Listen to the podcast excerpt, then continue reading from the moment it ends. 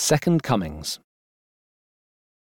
Long before Ibn al Athir diagnosed the success of the Crusaders as stemming from disunity in the Islamic world, the Christian cleric, Fulcher of Chartres, made much the same point. Fulcher took part in the First Crusade, and he was one of those who remained in the East long after it was over, serving as chaplain to King Baldwin I. In his official history of the Crusade, known as the Deeds of the Franks, Gesta Francorum, Fulcher marvelled at the fact that the Crusaders had survived at all. It was a wonderful miracle that we lived among so many thousands of thousands, and, as their conquerors, made some of them our tributaries, and ruined others by plundering them and making them captives, he said. Fulcher made the last revisions to his chronicle in or around 1128, and apparently died soon afterwards. At that point, the Crusader states were still young and expanding. Had Fulcher lived very much longer, he would have seen the tide begin to turn. The troubles began in the 1140s, when a Turkish soldier and career politician known as Imad al-Din Zengi attacked the city of Edessa capital of the smallest and most vulnerable of the Crusader states. Edessa was a long way from the coast, halfway between the Latin held city of Antioch and Aleppo, where Zengi was governor, and that fact of geography alone made it vulnerable. Zengi had a reputation for drunkenness and extreme cruelty to his troops and enemies alike, but he was a brilliant strategist with ambitions to unite as many Syrian cities as possible under his leadership.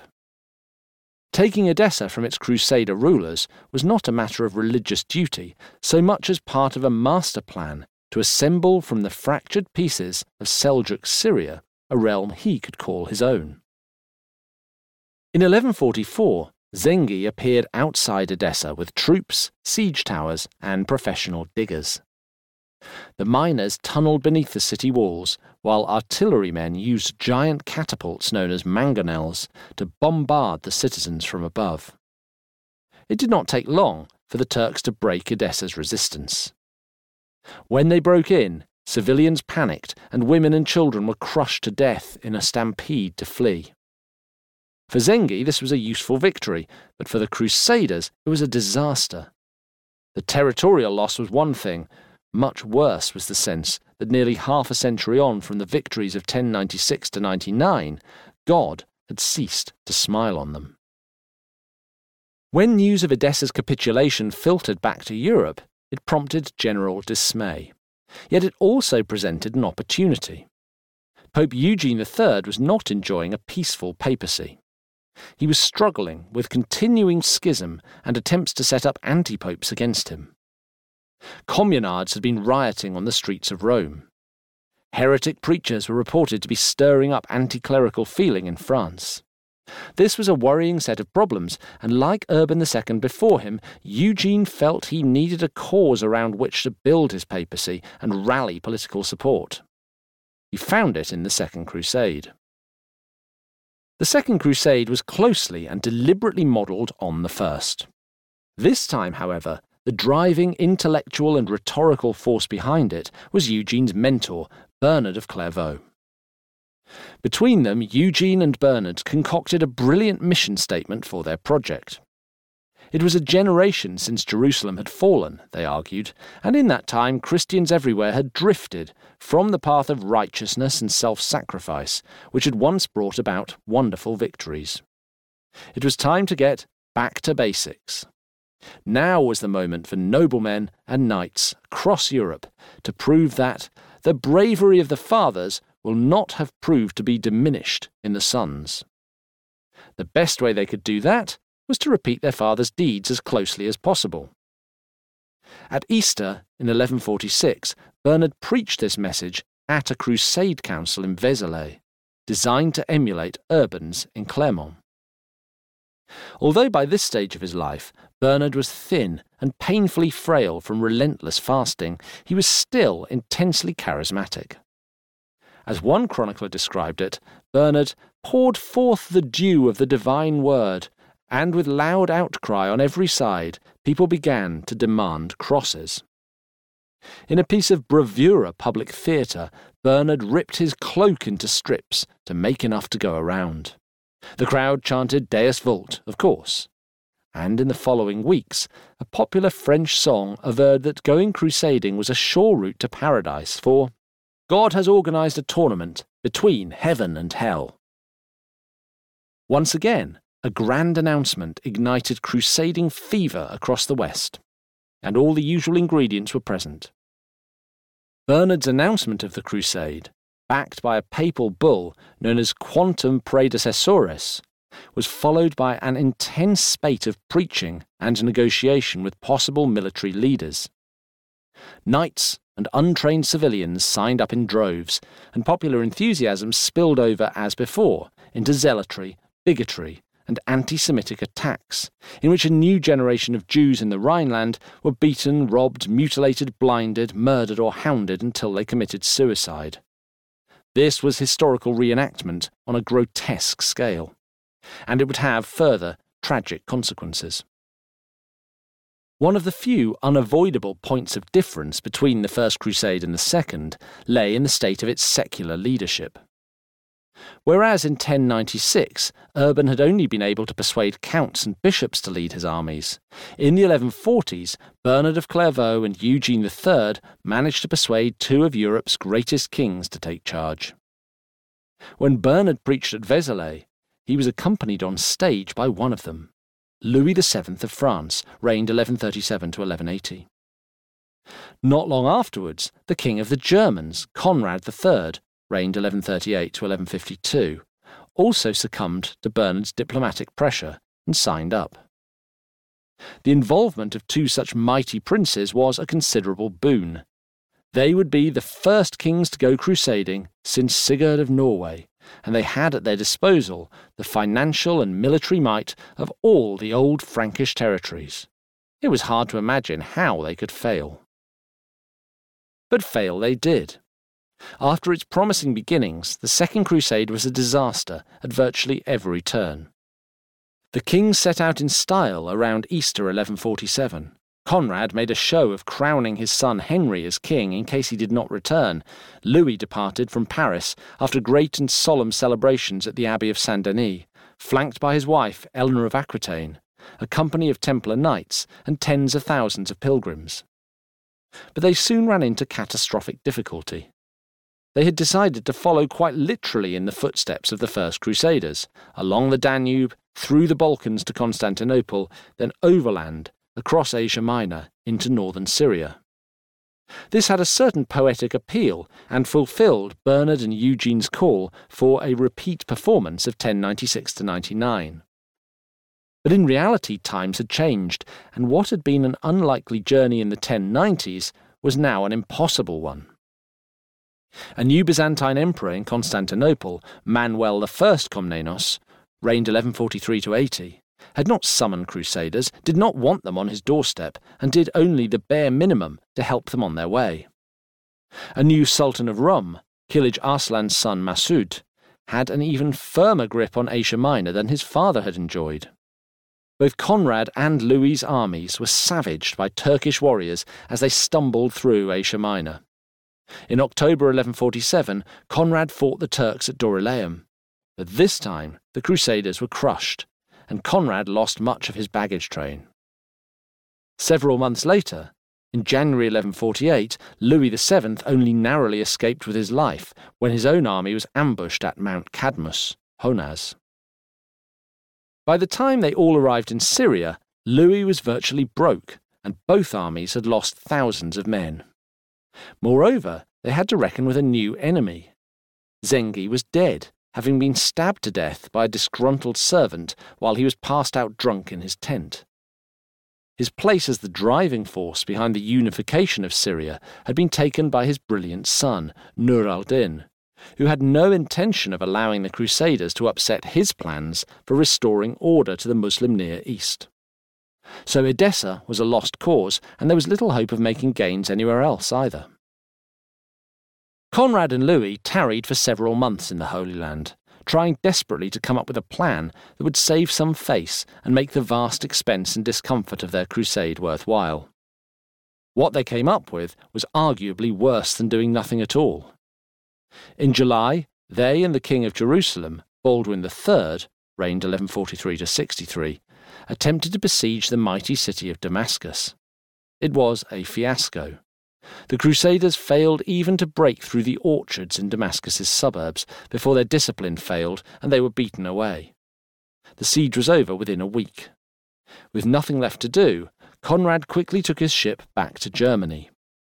Louis hung around Jerusalem for six months of sightseeing and prayer and left at Easter 1149, but by this time he was estranged from his wife, Eleanor of Aquitaine, whose experience of the crusade had been one of tedium and misery, enlivened only by the company of her uncle, Raymond, Prince of Antioch, with whom she was later accused of having an incestuous affair.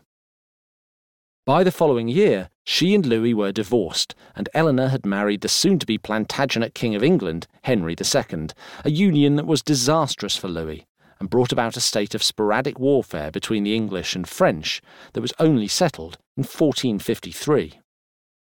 It was the final humiliation of a second crusade that was not so much a pale shadow of the first as a terrible parody. And it was still not the end of the story. Unsurprisingly, after the failure of the Second Crusade, Western interest in any more major crusading campaigns to the east waned for several decades. The military orders continued to build their strength, and small individual groups of fighters continued to travel on armed pilgrimages to Syria and Palestine. The kings of Jerusalem, meanwhile, began to eye expansion into Egypt, where the Shia caliphs and their viziers were presiding over an increasingly corrupt and fragile government in Cairo. Yet for many in Western Europe, there were better opportunities to fight for Christ, much closer to home. In Spain and Portugal, the Reconquista continued at pace. In 1147, a band of English and Frisian crusaders travelling by ship to join the French and Germans on the Second Crusade, had stopped, during their long journey, to conquer Lisbon from its Muslim rulers, a major milestone on the conquest of western Iberia and the creation of a kingdom of Portugal. What was more, the Almoravids, who had swept through Al Andalus in the 11th century, were now in a state of protracted collapse, they were deposed in a revolution in Morocco and replaced by an even more puritanical Muslim sect known as the Almohads. This instability made the Iberian Peninsula a ripe field for warfare, and warriors who travelled there to do battle in the name of Christ were explicitly granted crusader status and the attendant forgiveness of sins by Pope Eugene III. Meanwhile, a third front of crusading had also opened up. When Bernard of Clairvaux preached the Second Crusade in Germany, groups of Saxon nobles had asked his permission to crusade on their own doorstep, ignoring the Holy Land and instead fighting to colonize lands in what is now northern Germany and western Poland, which were at that time home to pagan Slavic peoples known collectively as the Wends. Bernard had given his approval calling the Wendish unbelievers the enemies of God, and demanding bluntly that they be converted or wiped out. This was of only limited consequence at the time, but its significance to later generations was huge.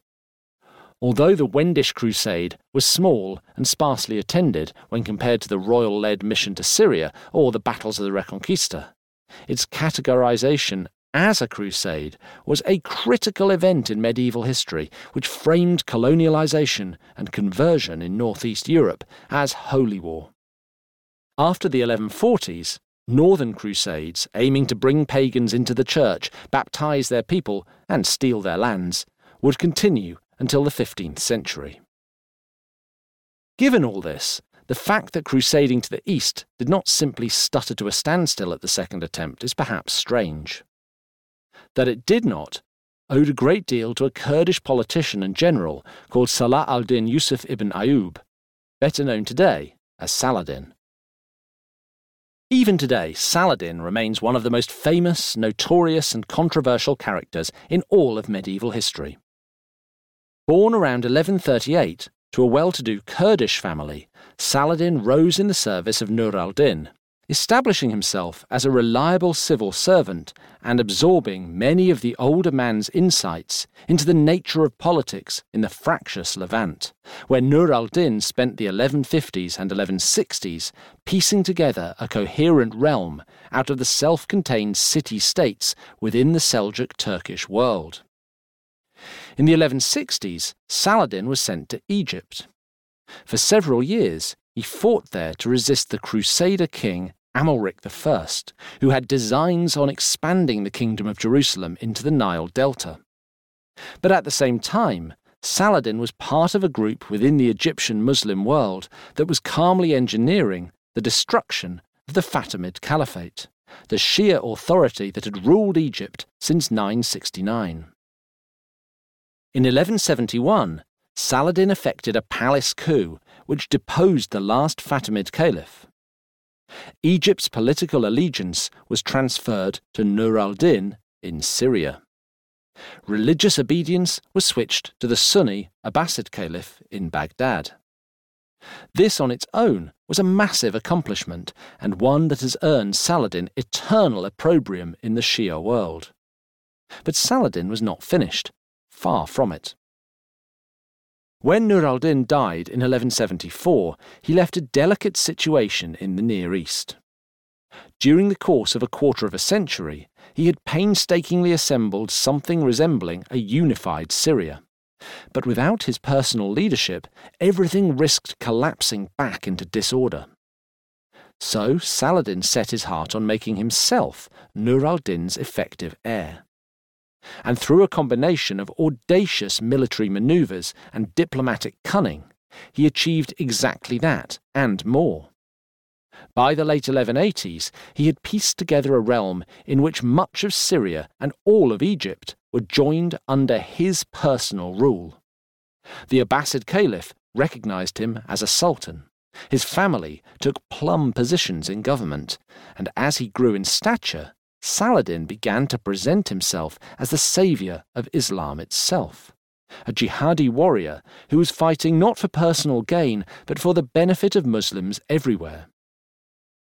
In large part, this was to distract from the fact that Saladin actually spent many years of his life fighting and killing fellow Muslims. Nevertheless, as he came to ever greater success, the Sultan was filled with what one Islamic writer called zeal for waging holy war against the enemies of God. In practice, this meant turning his attention and his military campaigns directly against the leading infidel power in the region, the Crusader Kingdom of Jerusalem. Throughout the 1180s, Saladin and the rulers of Jerusalem eyed each other uneasily. During this time, the Crusader realm was tortured by a series of succession crises and internal disputes, while Saladin was occupied consolidating his hold on Syria. So, for a while, neither side was willing to risk all out war, and a series of truces kept a delicate peace. But in 1187, Saladin felt confident enough to attack seizing on a raid against a Muslim caravan train by a Crusader lord called Reynold of Chatillon as a pretext. In the spring of that year, Saladin stormed into the kingdom of Jerusalem with an army whose numbers could not be counted. The reckoning came on the 3rd to 4th of July, when Saladin lured the hapless and widely disliked King Guy I of Jerusalem and an army comprising almost the entire military force of Guy's kingdom out to the twin peaks of an extinct volcano known as the Horns of Hattin, near the Sea of Galilee. Once there, Saladin's men cut off Guy's army from any water source, set fire to the brush and scrub of the hot parched landscape, and then rode them down. In the course of a cataclysmic battle, the Crusader army was annihilated, Guy was captured, and the True Cross, the most precious relic in the Christian world, was confiscated, never to be seen again. After the battle, 200 Templar and Hospitaller knights, the crack troops of the army, were captured and ritually beheaded by Saladin's courtiers and clerics. In the ensuing months, Saladin took almost every Crusader city on the Levantine coast, including the most important trading port of Acre. In October, he besieged Jerusalem itself, which was mostly defended by women and youths, since the garrison had been among the army that was wiped out at Hattin. After some token resistance, it surrendered. Saladin ostentatiously refused to allow his troops the pleasure of a massacre, but the shock still reverberated around the Western world, and it prompted the last really serious crusade to the Latin kingdom, the Third Crusade.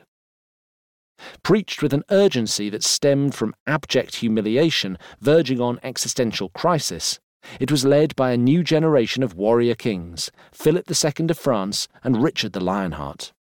They prepared their realms for war at pace, with Richard auctioning public offices, levying a 10% income tax known as the Saladin tithe, and stockpiling huge quantities of goods and weapons as he prepared to travel east. Dozens of lords and churchmen set out to assist in the war to save God's kingdom. But this time, there was no compulsion to follow slavishly in the footsteps of old crusaders. The German ruler and Holy Roman Emperor, Frederick Barbarossa, who did attempt an overland route, was drowned while bathing in a river in Asia Minor. Richard and Philip, meanwhile, sailed to the east, stopping at Sicily and Cyprus, bickering as they went, but in no doubt as to the importance of their mission. For good luck, and to summon the martial valour of King Arthur, Richard took with him a sword named Excalibur. Philip and Richard reached the Holy Land in 1191. In an expedition that lasted two years, they retook Acre, before Richard led a large army down the Levantine coast, massacring prisoners, skirmishing with Saladin's troops, and recapturing cities as he went. But even Richard, the greatest general of his age, came up short when he contemplated the city of Jerusalem. Twice he approached it, and twice he turned back, daunted by the scale of the siege it would require. The closest he came to taking Jerusalem was when he tried to negotiate a remarkably progressive two state solution for Palestine at large, under which the state would be ruled jointly by his sister Joanna and Saladin's brother Al Adil, also known as Saphedin. This stalled when the couple could not agree religious terms on which to marry, and eventually the project and the crusade petered out. So Jerusalem stayed in Saladin's hands, and the crusaders, as they always did, either settled down or departed. By 1192, the Crusader kingdom had been rescued, but reshaped. Thanks to the intervention of the Third Crusaders, it had not been annihilated, but the Holy City was gone, and the polity itself now consisted of a string of ports dominated by merchant factions and inland castles maintained by the Templars and Hospitallers. The county of Tripoli and Principality of Antioch survived, but were also somewhat reduced in size and power. All three would hold out for nearly another hundred years, but the age of mass crusades to Syria and Palestine was over a significant shift in the crusading movement was underway. As the 12th century passed into the 13th, Christian holy war was about to be turned in extraordinary new directions. A detestable business. Pope Innocent III, long of face and razor sharp of mind, was elected as pontiff in 1198 at the exceptionally young age of about 37. Innocent was an Italian aristocrat, born Lothario dei Conti di Segni, Lothair of the Counts of Segni, and in his short but successful career as a canon lawyer and cardinal, he had developed a grand and cosmic worldview, the result of much hard thought about both the fundamental nature of man's existence and the deepest systems of power that underpinned the Christian universe. On the first topic, Innocent had produced a philosophical polemic called On the Misery of the Human Condition, De Miseria Humanae Conditionis, which spelled out the unremitting terribleness and squalor of all humanity. Despite its gloomy title and pessimistic content, De Miseria became a medieval bestseller, copied many hundreds of times, and circulated for generations throughout the West. On the second matter, that of the hierarchy of Western power, Innocent had become a wholehearted believer in the political theory of the sun and moon, an astronomical allegory which asserted papal supremacy in all Christian realms. In this view, the Pope was the sun emitting light. Royal rulers, particularly the Holy Roman Emperor, were like the moon, merely reflecting it. They were not equals. In 1198, right at the start of his papacy, Innocent wrote, Just as God, founder of the universe, has constituted two large luminaries in the firmament of heaven, a major one to dominate the day and a minor one to dominate the night, so he has established in the firmament of the universal church, which is signified by the name of heaven, two great dignities, a major one to preside over the days of the souls, and a minor one to preside over the nights of the bodies. They are the pontifical authority and the royal power. This was not a new idea. By the time of Innocent's elevation to the papacy, popes had been tussling with kings for preeminence for almost 400 years. But Innocent went further than almost any other pope in history towards turning high philosophy into political reality. His papacy, which lasted from 1198 until his death in 1216, was a tour de force of legalistic papal statesmanship in which Innocent tried to impress the power of Rome over everyone and everything with some extraordinary results. In crusading terms, the immediate background to Innocent's election was the failure of the Third Crusade to seize Jerusalem. European kings were consequently rather queasy about contemplating another tilt at the Holy City, despite Saladin's death in March 1193. For the Third Crusade had seemed to demonstrate only the extraordinary difficulty of repeating the miracle of 1099. Yet this did not turn Innocent off the idea of crusading per se. In fact, no pope after Urban II would be more important in the history of crusading, for Innocent took the faltering concept of Christian holy war and remade it for a new century. Just as Urban and Eugene III before him had done, Innocent understood how useful the crusade could be as a bolster for the power of the papacy. But whereas his predecessors had largely aimed the weapon against enemies outside the Christian world, Innocent decided to turn it inwards as well. Besides using crusading to hound Muslims and pagans, he would deploy it, or allow it to be deployed, against heretics and dissenters within the Christian world. This was a momentous turn of events. Thanks to Innocent, the 13th century would see an explosion in crusade preaching throughout the Western world. Yet, partly as a result of Innocent's reimagining of what the crusade was for, it would also see the decline and ultimately the demise of the Crusader states of the Near East. The first of Innocent's crusades started out in predictable fashion, although it did not remain predictable for very long. Shortly after his election, the Pope issued a bull known as Post Miserabile, which challenged the young knightly men of the West to avenge the loss of Jerusalem and the true cross, the deplorable invasion of that land on which the feet of Christ had stood. This claim chimed well with rumours that the devil had recently been born in Cairo, which were exciting the ordinary people of Europe and had convinced many of them the apocalypse was on its way.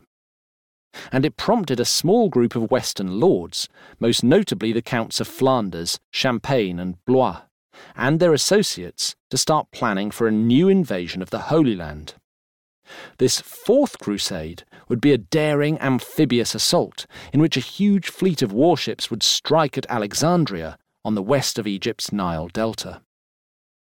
There they would disgorge an army which could fight its way up into Palestine and liberate Jerusalem from the south rather than the north.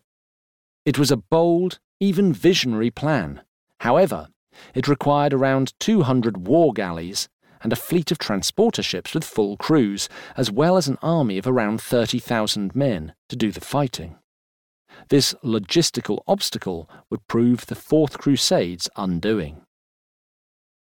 To build their galley fleet, the French turned to the citizens of the Republic of Venice who cherished their own reputation as long-time crusaders with a proud civic record for pious deeds and a keen pecuniary interest in maintaining the crusader states as trading posts. After tough negotiations, the leader of Venice, the blind 90 year old Doge Enrico Dandolo, took on the shipbuilding contract in early 1201. Within just a year, Venice's shipyards had produced the fleet, stocked it with food, wine, and horse fodder, and were ready to go crusading. Innocent kept track of these developments and declared himself satisfied. Unfortunately, the French counts then let him and everyone else down. In the early summer of 1202, they were supposed to have supplied 30,000 men and 85,000 silver marks to fill and pay for the ships. But when early summer came, it was clear that the French had neither. They had mustered less than one third of the promised army and barely half the funds. This was not just a diplomatic disaster, it threatened to bankrupt the city of Venice. In response, Enrico Dandolo took a fateful decision. Rather than stepping back, he stepped up, effectively taking command of the crusade himself. In October 1202, he took his crusading vows, having his cloth cross pinned to his hat rather than his shoulder.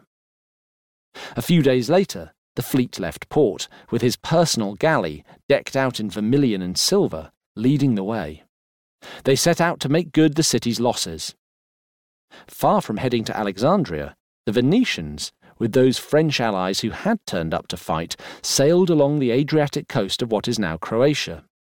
They weighed anchor outside the Christian city of Zara, Zadar, which had offended Venice some years previously by refusing to pay the citizens tribute, instead claiming allegiance to the Christian king of Hungary.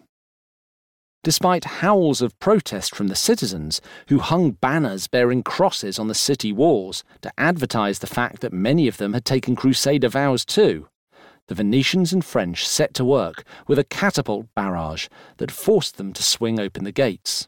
The invaders moved in and lived off the citizens for the winter, then departed in the spring of 1203, leaving the city plundered, its walls pulled down, and every building except for the churches burned to a shell. The writer Gunther of Pairis called it a detestable business. Innocent III, when he heard the news, agreed, and after threatening to excommunicate everyone involved, relented and let the Crusaders off with a warning not to repeat the trick. Alas, a repetition was exactly what was coming, on a scale that was scarcely imaginable. The next city they visited was also a Christian stronghold. Indeed, it was the greatest Christian city in the world Constantinople. The Crusaders were initially drawn to Constantinople by the pleas of a foolish young man, Prince Alexios, the son of the former Byzantine emperor Isaac II Angelos.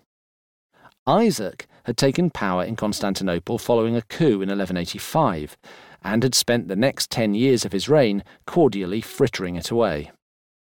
He in turn was deposed by his brother, Alexios III Angelos, blinded, imprisoned, and left to rot in jail. The brother was now in power, and the 19 year old Prince Alexios was after revenge. No promise was too outlandish for him to make, and so it was, with a straight face, that he had approached the leaders of the Fourth Crusade with an offer to pay them 200,000 silver marks, provide a permanent garrison of 500 knights to the Kingdom of Jerusalem, and bind over the city of Constantinople to the religious authority of the Pope in Rome if they would just place him on the throne from which his father had been toppled. This was an offer manifestly too good to be true, but the Crusaders snapped it up. In June 1203, the Venetian led fleet sailed into view of the Queen of Cities. It would remain there for nearly a year. During that time, events moved chaotically and often fast. In the summer of 1203, Alexios III abandoned Constantinople. Isaac was pulled from his jail cell and placed back on the throne, with his son playing co emperor as Alexios IV. With that, the Crusaders' mission in Constantinople was theoretically accomplished, but once again, the Venetians had encountered a ruler who could not pay for services rendered. They took their satisfaction the hard way by plundering churches throughout the city. As a result, riots and street fighting between Greeks and Westerners broke out, and in August, huge fires were lit. Flames ripped through around 400 acres of the city's ancient centre, threatening to destroy even the Hagia Sophia and the Hippodrome. Eventually, a delicate peace was made, in which Alexios IV promised to pay his debt in instalments and offered the Venetians further work, fighting his enemies in Thrace and the wider empire. But by December 1203, the money had again dried up, and the ancient Venetian Doge had threatened the young emperor with deposition. In the end, Dandolo did not have to lift a finger. In late January 1204, old Isaac died, and in yet another Byzantine palace coup, Alexios was strangled to death, on the orders of a rival called Alexios Doukas Mourtzouphlos a nickname that referred to his enormously bushy eyebrows. In the early spring, Mourtzouphlos tried to get tough with the Venetians, demanding that they leave or face slaughter. The Venetians just laughed. On the 9th of April, they began to bombard the city from the sea. Three days later, they landed men on the ramparts with flying bridges from their ships' masts. With the walls breached, the whole might of the crusading army rushed in and began a dreadful sack. Homes, churches, and offices were looted. Rape and murder were commonplace.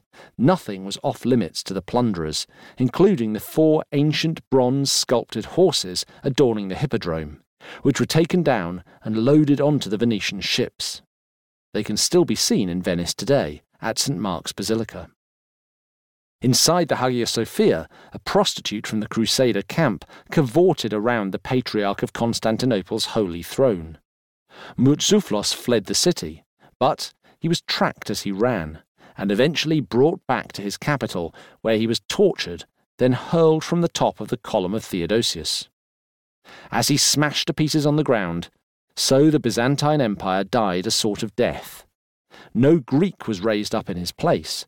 Instead, the Crusader Baldwin, Count of Flanders, was hailed as a Latin emperor of Constantinople. Meanwhile, the Venetians, having made back their outlay on the crusade, declined to go to Alexandria or anywhere else besides. They weighed anchor and went home to count their winnings. The Greek chronicler Niketas Choniates called the whole thing outrageous. He was not far wrong. The Fourth Crusade was one of the most disgraceful and notorious escapades in the whole of the Middle Ages, and Innocent III raged and complained about it bitterly. Yet, for all its horrors and corruptions, the Venetians had also shown what was possible under the banner of crusading. And for all his bluster in the aftermath of Constantinople's sack and fall, Innocent would make full use of the insight. During the 18 years of his papacy, Innocent preached five other crusades, prepared a sixth, and inspired a seventh. Not one of them went to Jerusalem. Yet his crusading gaze reached every point of the compass. In Spain and Portugal, Innocent urged the Christian kings of the region to band together and fight against the Almohads. They duly did so, and in 1212, reinforced by members of the Templars and Hospitallers, as well as other crusaders from across the Pyrenees, they crushed the Almohad Caliph al Nasir at the Battle of Las Navas de Tolosa, a milestone in the Reconquista which began a rapid drive southwards by the Christian powers, who pushed the Almohads steadily back towards the Mediterranean. Meanwhile, far away in northern Europe, Innocent was also wholeheartedly encouraging Danish, German, and other Scandinavian lords to attack pagans in the unconverted northeast of Europe, a campaign known as the Livonian Crusade, in which all Christian warriors, including the newly formed Teutonic Knights, could claim forgiveness for their sins in return for colonizing new lands around the Baltic. These military campaigns had dire consequences for both Spanish Muslims and pagan livs. But more revolutionary still was Innocent's use of crusading in the heartlands of Western Europe. During a dispute with King John of England over the appointment of an Archbishop of Canterbury called Stephen Langton, Innocent prepared, but did not publish, documents authorizing a crusade against John whom he had excommunicated for his disobedience and general impertinence. And around the same time, in 1209, he preached crusade against a heretical Christian sect in southern France, who were known as the Cathars. This campaign, usually called the Albigensian Crusade, since some of the activity took place around the southern French city of Albi, would last for 20 years. Enemies within. Cathars, who were the unlucky targets of Innocent's Albigensian crusade, had been known in Europe since at least the 1170s, when a grand assembly of church leaders, known as the Third Lateran Council, declared their beliefs a loathsome heresy. And it was true that these were unorthodox people who took the tradition of Christian asceticism far beyond what had been developed even by Bernard of Clairvaux's Cistercians. Their first principles were uncontroversial. Cathars regarded human flesh as, by its nature, sinful and detestable, a view which, as we have seen, Innocent had once professed wholeheartedly to share. They thought the only route to escape from mortal corruption was by living according to a strict doctrine of self denial, sexual abstinence, vegetarianism, and simplicity of life. In this, they were not very different from, say, the orders of mendicant friars, who were emerging in Europe at roughly the same time. However, Cathars crossed from Christian asceticism into heresy by rejecting the hierarchy of the Western Church in favour of their own private priesthood, and refusing the Eucharist, baptism, and other church rites. This put them quite beyond the pale, especially for a pope like Innocent, so firmly fixated on imposing command and control authority on the church at large. Catharism was also troublingly close to home, for it had a close following among citizens of towns in southern France and northern Italy. One typical Cathar friendly settlement was the city of Viterbo, which bore the full brunt of Innocent's wrath in 1205, when the citizens elected several Cathars to the city council. You have rotted in your sins like a beast in its dung, the furious Pope told them. But Innocent found he could not stamp out Catharism with poisoned pen letters. Catharism was offbeat and extreme, but it inspired great devotion and loyalty in its adherents. Moreover, several lords of the French south, most notably Raymond, Count of Toulouse, were content to turn a blind eye to the heresy, which, for all its oddness, did very little tangible harm to the moral and religious fabric of society. And so the Pope decided to act. As he wrote to Philip II Augustus of France in 1205, wounds that do not respond to the healing of poultices must be lanced with a blade. In 1208, the Pope had his casus belli when one of his leading diplomats, Peter of Castelnau, was murdered following a fruitless meeting to discuss Catharism with Raymond of Toulouse. Within weeks, Peter had been declared a martyr, and at the same time, Innocent sent letters to the great lords and princes of the West, defaming the Cathars as more dangerous than the Saracens, and calling for a general effort to wipe them from the face of the earth. He summoned a crusading force to meet at Lyon in the summer of 1209 and deal with the enemies of God once and for all. Although calling a crusade on Christian soil was a drastic and unprecedented step, it found rapid favour with the king and northern French nobility. The south of France was to them an almost foreign realm, hot and sensuous and linguistically different from the north with its Occitan dialect. It had for a long time been distant from the reach of royal government. This was highly displeasing to Philip Augustus, whose goal throughout his reign was to establish his crown's authority over a greater portion of the kingdom than had recently been the case. Philip had no great wish to go crusading himself. His experience on the Third Crusade as a younger man had been quite enough excitement. But he still lent his tacit support of the crusade against the Cathars within his realm, calculating that it would be useful means of breaking the autonomy of men like the Count of Toulouse. Command of the anti Cathar army was entrusted to an experienced crusader, Simon de Montfort, a veteran of the Fourth Crusade and a tireless, stiff necked zealot whose life's driving passion was slaughtering infidels wherever he could find them. In the Albigensian Crusade, he found the perfect outlet for his bloodlust. From June 1209, for a full two years, Simon de Montfort and his fellow crusaders cut a swathe through the French south, besieging towns suspected of harbouring Cathars and burning, slicing, or torturing people to death. De Montfort hunted heretics in places like Béziers and Carcassonne, Minerve and Castelnaudary, and when he found them, he showed no mercy. According to one of the authors of a chronicle known as the Song of the Cathar Wars, there was so great a killing that it will be talked of till the end of the world. The Crusaders torched and bombarded their way around Cathar country, massacring citizens in their thousands to ensure no heretic would escape their punishment. They sang religious anthems like Veni Creator Spiritus, and they threw women down wells. By 1210 their victims numbered in the tens of thousands, and de Montfort was in no mood to quit. Indeed, he was having such success that he had started to assemble a large southern lordship of his own, created out of lands he had confiscated from lords who refused to back his actions against heretics. By late 1212, he was in charge of a considerable portion of southern France, which he governed according to a set of strict and divisive laws called the Statutes of Pamiers. He was also completely out of control. In 1213, de Montfort attempted to extend his Crusader state into territory belonging to Pedro II, King of Aragon and Count of Barcelona, whose dominions stretched north of the Pyrenees. Pedro was a Reconquista hero who had been crowned king by Innocent himself, and who in 1212 had taken part in the huge battle against the Almohads at Las Navas de Tolosa. No matter.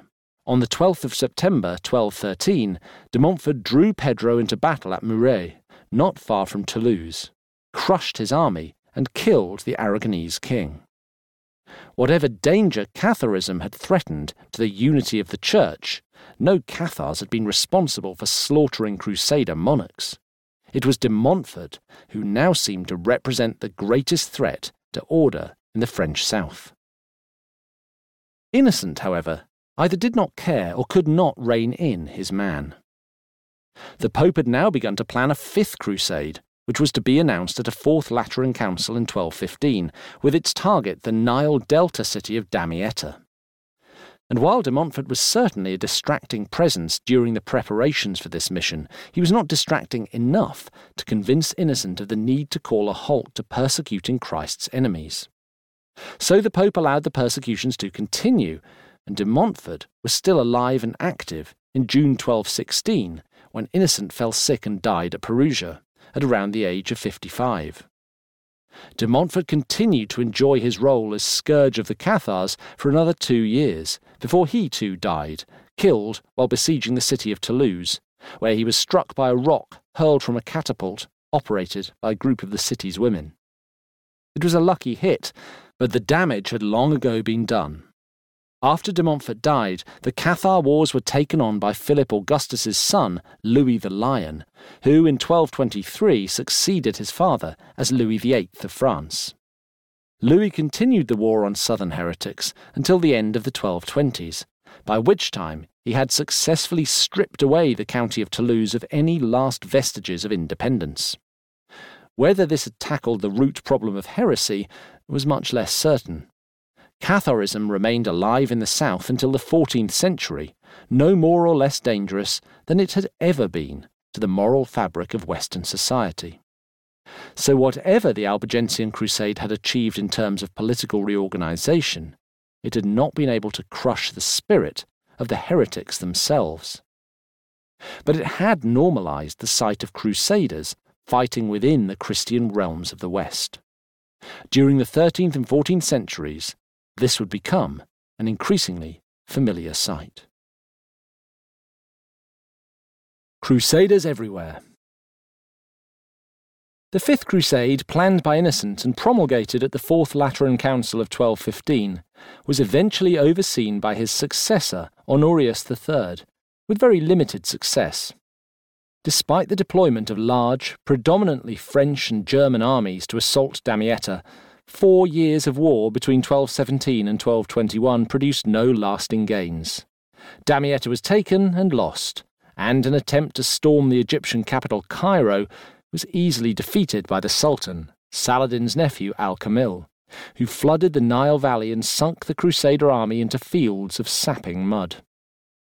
This, along with an almost identical crusade to Damietta led by Louis IX of France in 1248 to 54, were the last, faintly farcical mass assaults on the east, which was thereafter left increasingly to the defence of the military orders, bolstered occasionally by independent expeditions raised privately by great lords. But this did not mean an end to crusading. For as the age of the great campaigns diminished, many smaller fields of crusader warfare emerged in their stead. In Spain, the victory over the Almohads at Las Navas de Tolosa in 1212 began a new phase of the Reconquista, in which the Christian powers were increasingly ascendant, working their way steadily southwards until, by 1252, only the Emirate of Granada, in the far south of the peninsula, remained under Islamic rule.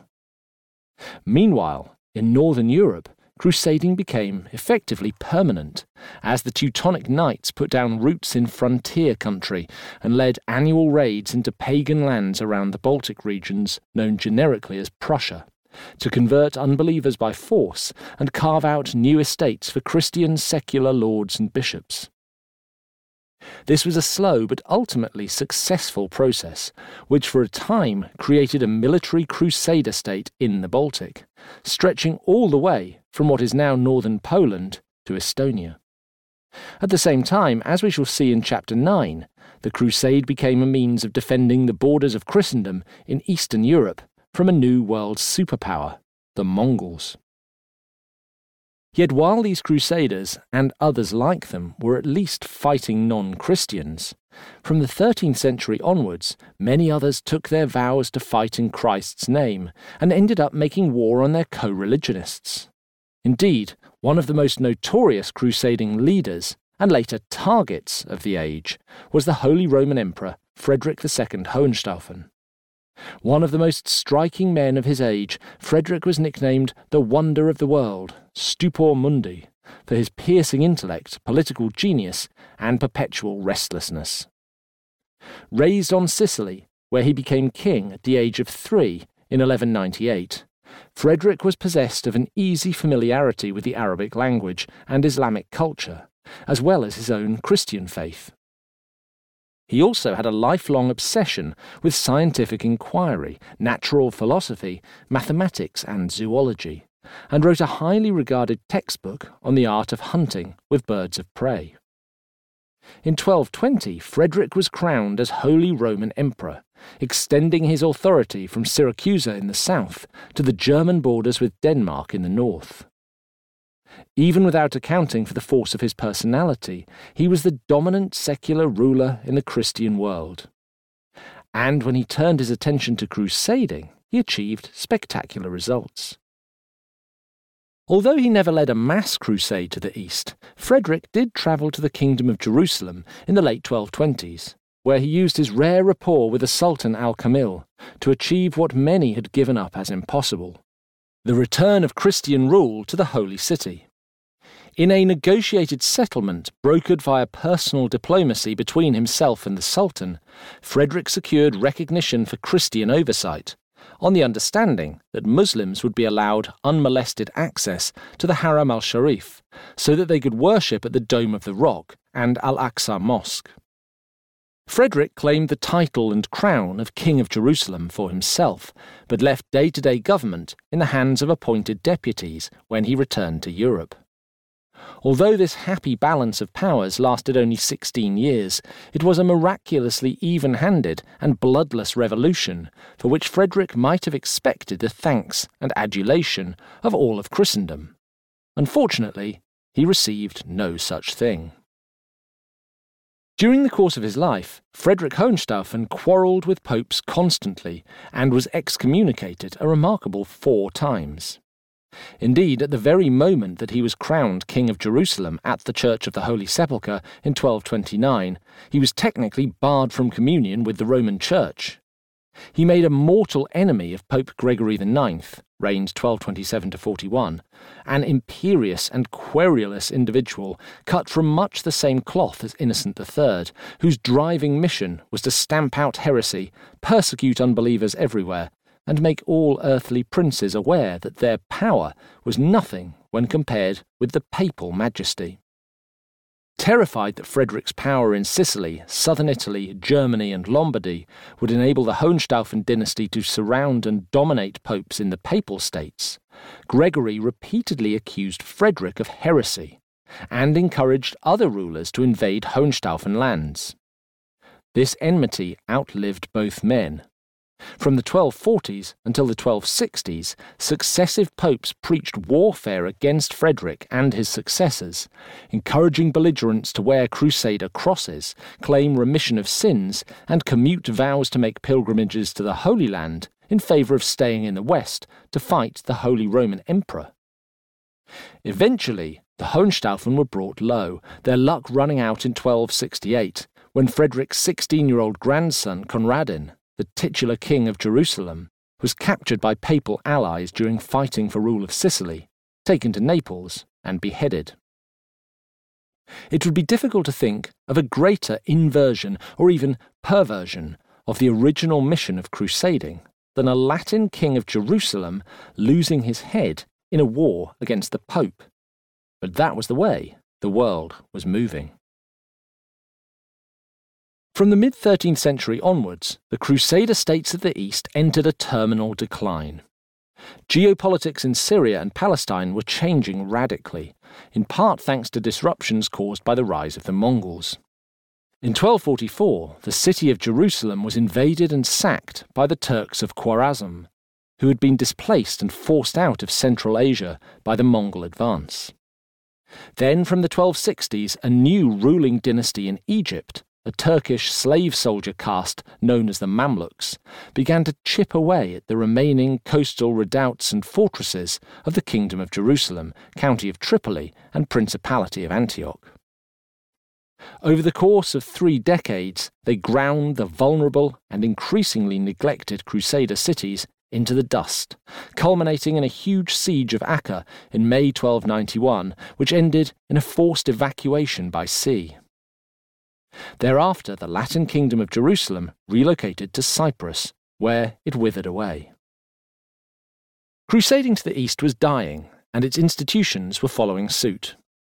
In the early 14th century, the Knights Templar were destroyed in a cynical and systematic attack led by the French government of Philip IV, the Fair, whose ministers accused Templar leaders of blasphemy, sexual deviance, and gross misconduct although many writers from the 14th century to the 16th fantasized about a new age in which the spirit of 1096 to 9 would once again descend and all Christendom could reclaim Jerusalem.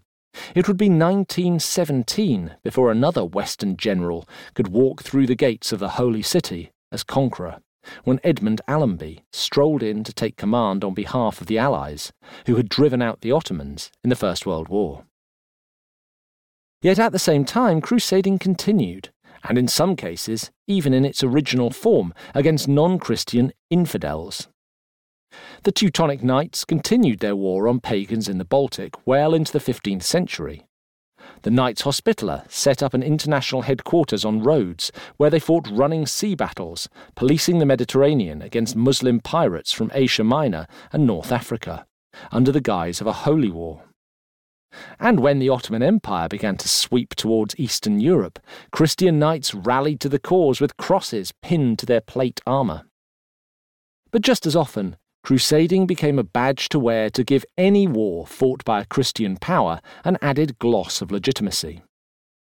In 1258, when Pope Alexander IV wished his allies, including the Republic of Venice, to make war on Alberigo of Romano, ruler of Treviso, he sent a papal legate to preach a crusade against Alberigo in St. Mark's Square, a parade at which the legate produced a bevy of naked women whom he claimed had been sexually assaulted by the Trevisan.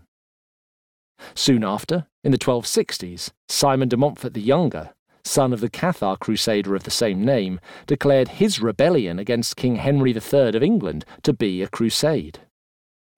A century later, Henry III's great great grandson, John of Gaunt, Duke of Lancaster, claimed to be a crusader when he went to fight on the Iberian Peninsula in the hope of seizing the crown of Castile in the name of his wife, daughter of the murdered King Pedro the Cruel. In the 1380s, the English Bishop of Norwich, Henry Despenser, led a crusade to Flanders, which was supposedly to wipe out supporters of an antipope, Clement VII, but really a side campaign in the long running Anglo French struggle known as the Hundred Years' War.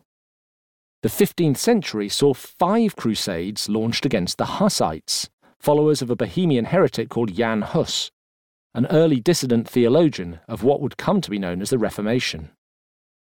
And in 1493, the Genoese explorer Christopher Columbus sailed back from his first encounter with the Americas, announcing in terms strikingly reminiscent of Crusader rhetoric his discovery of a land of great wealth and many pagans, which could be claimed on behalf of all Christendom.